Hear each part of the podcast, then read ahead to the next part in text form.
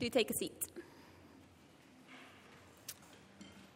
Tonight's reading is Mark chapter 8, starting at verse 34, going to nine, chapter 9, verse 1, and it can be found on page 1012 in the Red Bibles. We have Bibles in other languages and versions available at the back, and the page numbers for those are on the screen.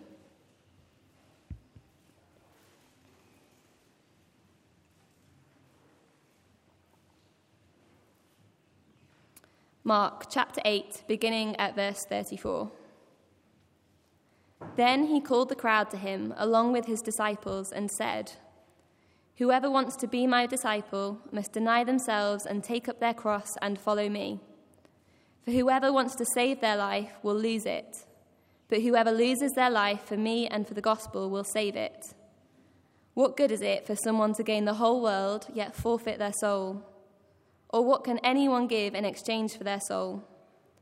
If anyone is ashamed of me and my words in this adulterous and sinful generation, the Son of Man will be ashamed of them when he comes in his Father's glory with the holy angels. And he said to them, Truly I tell you, some who are standing here will not taste death before they see that the kingdom of God has come with power. This is the word of the Lord. Thanks be to God.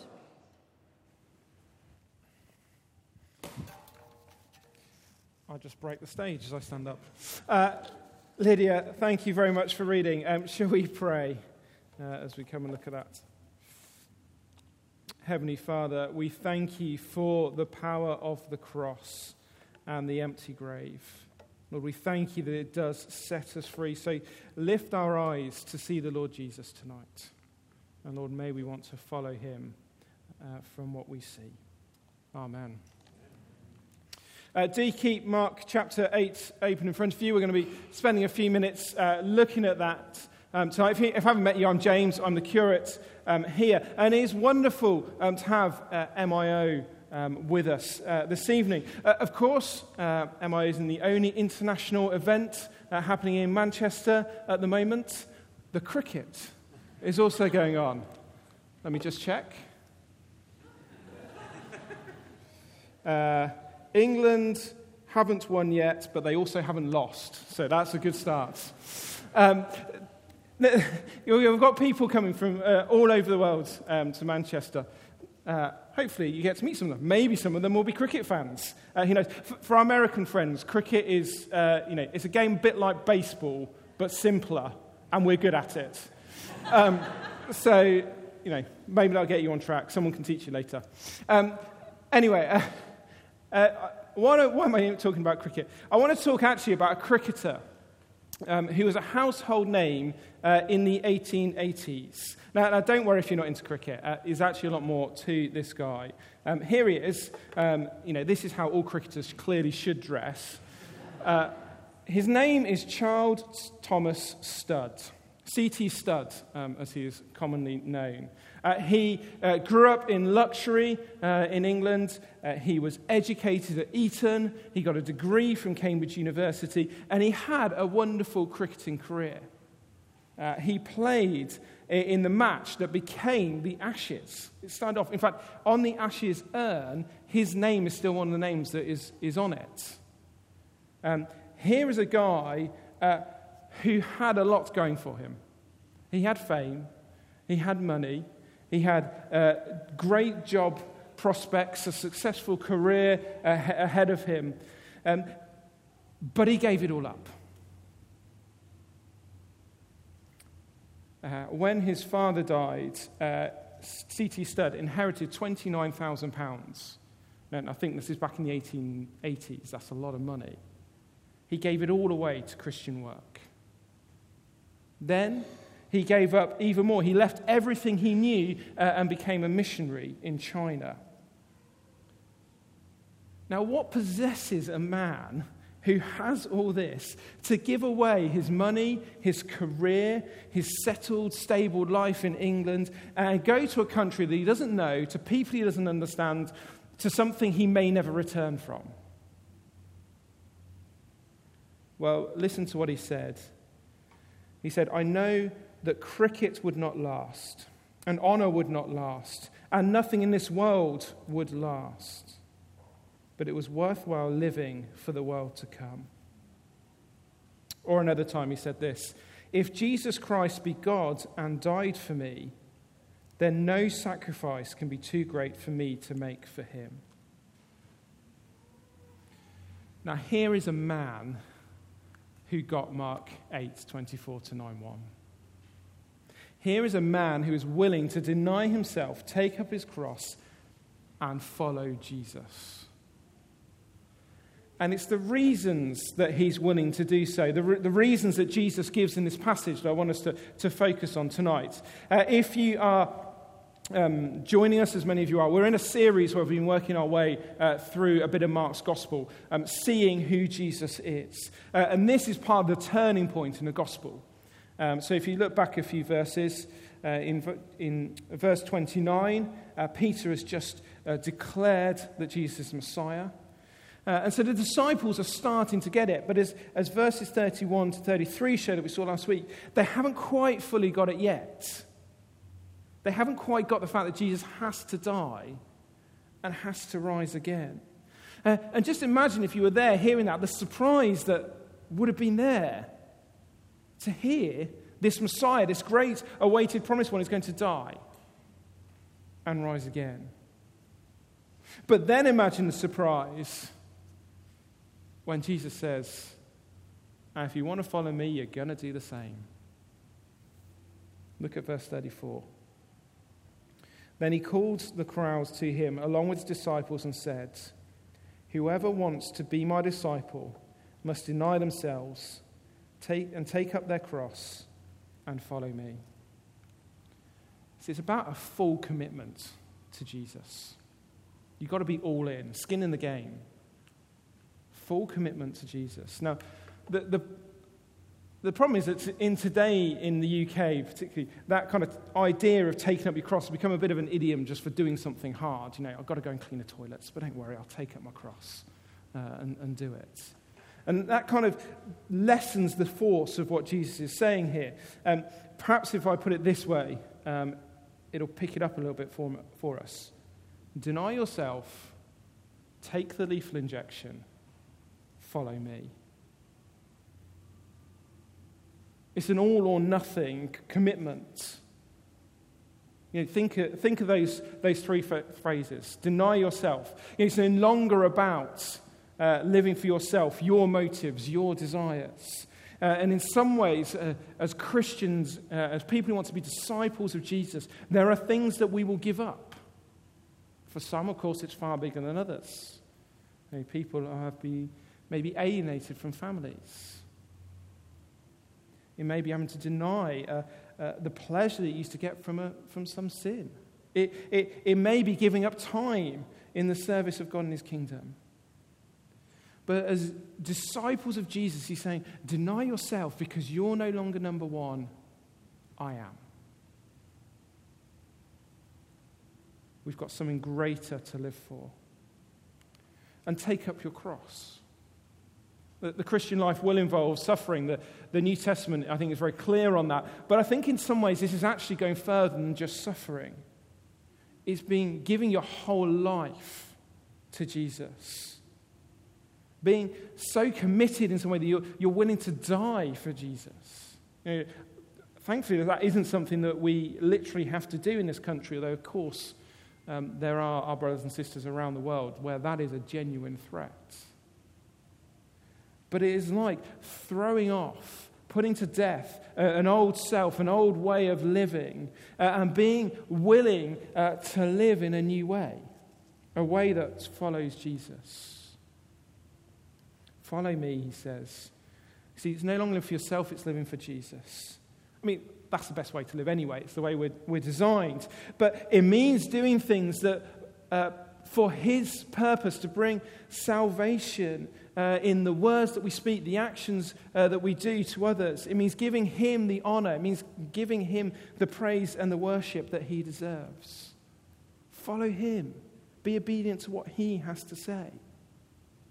Can you see that, that following Jesus can't be a half measure? It's all in. But it's also totally worth it. And that's what Jesus is going to come on and, and explain to us. Uh, but just before we get on to that, can I just say that um, in two weeks' time, uh, we're going to be doing a, a, service on everyday called Everyday Discipleship.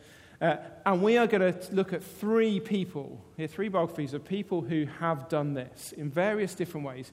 Uh, nor, normal people who live in the UK, um, who have in various ways denied themselves, taken up their cross, and followed Jesus. So if you want to think more about actually what uh, that looks like, then come back in two weeks' time um, and hear more. Tonight, I want to focus uh, on why someone would do that. Why someone like C.T. Studd would give up everything he had to go be a missionary in China. Uh, why you, it is worth for you and for me giving that full commitment to Jesus. And it's all because of eternity and eternal life. Verses 35 to 38 um, give us four reasons why this full commitment to Jesus is worth it. In, in the original uh, Greek, all, th- all four verses begin with the word for. So if you look at verse 35, for whoever wants to save their life will lose it, but whoever loses their life for me and the gospel will save it. For what good is it for someone to gain the whole world yet forfeit their soul? For what can anyone give in exchange for their soul? For if anyone is ashamed of me and my words in this adulterous and sinful generation, the Son of Man will be ashamed of them when he comes in his Father's glory with the holy angels. Can you see how all those reasons, those four reasons that Jesus gives, talk about why it's worth doing something now in light of eternity? Eternal life's at stake. Perhaps uh, this will help us think it through. Um, there is a now and there's a future. Let's just let's focus on the now um, at the moment. Because uh, in the now, you can uh, either save your life or lose your life. Uh, that's what Jesus is saying. You can gain the whole world, uh, which is save your life, or you can take up your cross, which is to lose your life.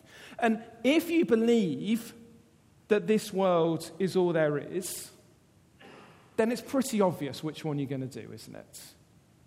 If this world is all there is, you're going to save your life now. You're going to eat, you're going to drink, you're going to be merry. You're going to live life to the max. You're going to do those 50 things you must do before you die. You, know, you see it all the time, don't you? When I was working uh, for a software company, I saw it in my colleagues who they just wanted to earn more and more money. So the salespeople, how did you motivate them? You gave them big commission and bonuses. The graduates, always looking for that, that promotion that came with the next pay rise. The cleaner, who had uh, two other jobs just to uh, get enough money in. Why? So they could have the next holiday, buy the new house, take the early retirement, live life to the max here and now. I wonder actually if it will be the case for many of the international students you meet uh, at MIO. They've come to the UK to get the better degree, to give themselves more opportunities in the future, so that they uh, can live in this world in a better way. And it makes sense. If you believe now all there is all there is, I mean, that's what I'd totally get behind. And can I just say, actually, just impossible. I'm not saying having a good degree or a well paid job or anything is wrong. I'm thinking about the motivations here. You know, are, are, they to save life now? Are they to gain the whole world? Because it does only make sense if there's no future. So, actually, one of the things worth chatting about with people we meet at MIO or, or all our friends and families is, is what they think about the future. Do they think there's a heaven? How, how do you get there? Because decisions about life now affects eternity. About Jesus now affects everlasting life. Because as well as, as saving life and, and, losing life in this world, there's saving life and losing life in the future. Now, of course, uh, now, what, 70, 80, 90 years? Future, we're talking about eternity. And look what Jesus says in verse 35 Whoever wants to save their life will lose it. Saving your life now is losing life in the future. But whoever loses their life for me in the gospel will save it. Losing life now leads to saving a life in the future. See, there's no point in earning all the money in the world, having the best experiences this world can offer, if it means your life is lost in eternity. None of the wealth that you'll have amassed, none of the experiences that you've enjoyed can be exchanged for your soul at that point. That's what Jesus is saying. But if you're willing to lose your life now for Christ, for the sake of his gospel, then your soul is saved in eternity. You gain something actually that's much better, much more secure than anything this world has to offer. Look at verse 38. If anyone is ashamed of me and my words in this adulterous and sinful generation, the Son of Man will be ashamed of them when he comes in his, Father glory, his Father's glory with the holy angels. Rejects Jesus now, he'll reject you before the Father. But by implication, accepts Jesus now, and he'll accept you before the Father. The only way to the Father is through Jesus, through what he did on the cross, his death and his resurrection. And by his grace, uh, that is offered to all of us. But without coming through him, there is no way in. And does that show the urgency of things like MIO? How many people are there who need to hear this message, need to hear the warning of verse 38? And they need to hear the good news that there is a richer, a better experience, more pleasure this world can offer waiting in heaven. And so it's worth denying ourselves, taking up our cross, and following Jesus, losing our lives now to gain uh, the world. It's because of eternal life. Uh, and Jesus goes on to remind his disciples in verse 1 that that eternity is coming. It's a comfort, actually, to them. Um, because taking up your cross won't go on forever. That's one good thing. Um, but as Jesus died uh, and after three days rose again, so it'll be for his disciples. Our path of the cross leads to glory. Glory that's coming. Look at verse 1. And he said to them, Truly I tell you, some who are standing here will not taste death before they see that the kingdom of God has come with power. Now, I think the immediate fulfillment uh, of this verse is the transfiguration, which we'll look at uh, next week, uh, which makes sense of the fact that it's uh, some disciples who are there at that moment seeing Jesus uh, in his power before they died. Um, Jesus' second coming, uh, obviously, they had all died before that, that happened. But I think in the wider context, he does remind us of Jesus' second coming as well, because that's what the transfiguration does. You'll see Jesus in his power and his glory and be reminded that that's who he really is and that's who he's going to come back as. And that's the thing we need to be sure of that Jesus is coming back. He's coming back with power. You see, it's when we get that that, as we saw in the diagram, it all makes sense. Why someone could say it's worth denying yourself, taking up your cross, and following Jesus. Why it's worth being all in because of what you gain. And the Bible is, is, is full of examples of people who do that. Just read Hebrews 11 if you want some of them. Um, but think of Abraham, if you know Abraham. He grew up um, uh, and then gave up his home, his land, everything he knew, and followed where God led him, even though he had no idea where that was going to be. Because he knew he had a heavenly home waiting for him. Or, or think about Moses. He gave up the riches and splendor of Pharaoh's palace. He became associated uh, with God's people. He followed God's command to return uh, to rescue God's people in the face of the most powerful man uh, on the face of the earth. I mean, humanly speaking, it looked impossible. Why did he do that? Hebrews 11, verse 26. He regarded disgrace for the sake of Christ as of greater value than the treasures of Egypt because he was looking ahead to his rewards. It's true as you go into the New Testament as well. We see in the Gospels. Uh, disciples who give up their livelihoods and their families to follow Jesus. Tax collectors who give back all the money they've stolen. In, in Acts, the apostles literally give up their lives. Ten of the twelve of them are, are martyred for their faith because they know what's coming. They know eternal life awaits. And you can see it through many Christians throughout history. You know, C.T. Studd is just one. And pick up you know, a good biography. And they're hugely encouraging. Here's, here's one, the Cambridge Seven. Uh, C.T. Studd was part of the Cambridge Seven. Uh, and it's amazing as you read Christian biographies how many people are motivated by that thought of heaven. Uh, and they're willing to make huge sacrifices now because of that future that awaits them. I'm sure you can think uh, of examples in your own lives uh, where that's happened. You know, there are, there are people here today, you know, MI, people from uh, here at MIO, you know, have traveled from America, Japan, Netherlands, huge sacrifices, money, time, effort, energy, to do something uh, that will benefit the future. They know following Jesus is worth it. Loads of people here do that, I know. And it might be actually that we also need to think if there's other areas that God is calling us to do that. Maybe it's something to, to chat about over food afterwards.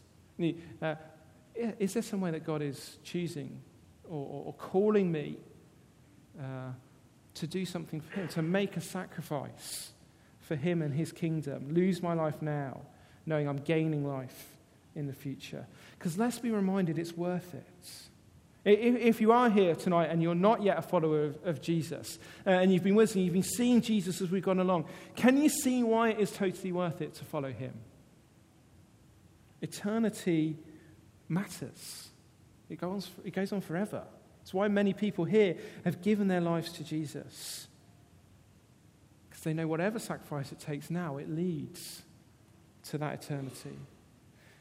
And, and if, as many of us are, following Jesus tonight, then can I say, can we know for certain that what, however, in whatever ways, and it'll be different for all of us, we've had to deny ourselves, we've had to take up our crosses, we've, we've had to uh, suffer, um, and we may suffer even more in the future for our faith.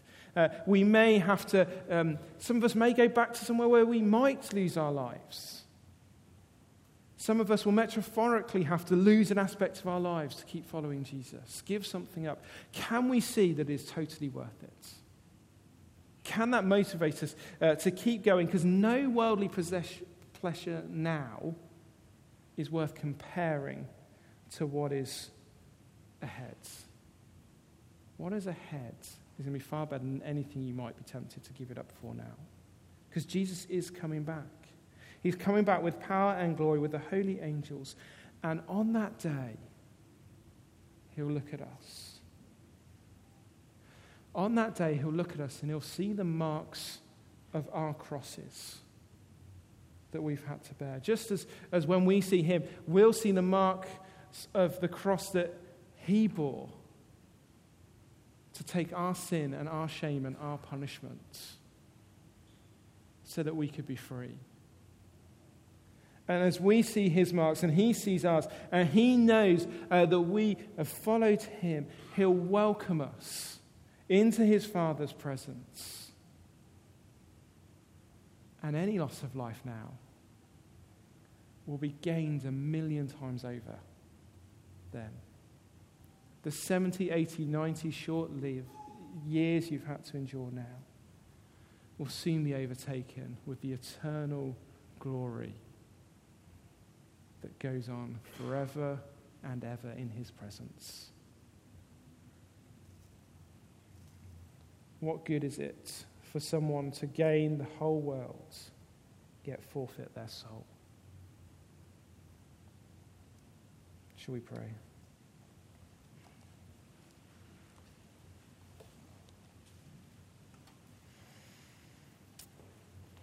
Heavenly Father, we thank you that you have made a way back to you through the Lord Jesus.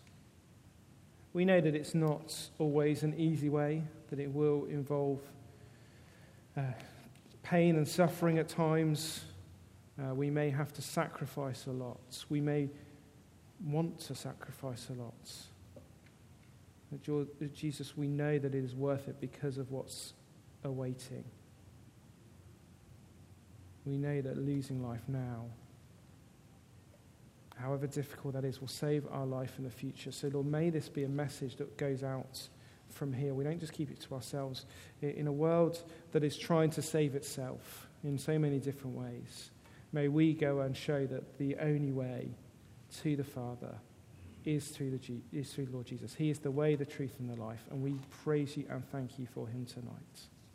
Amen.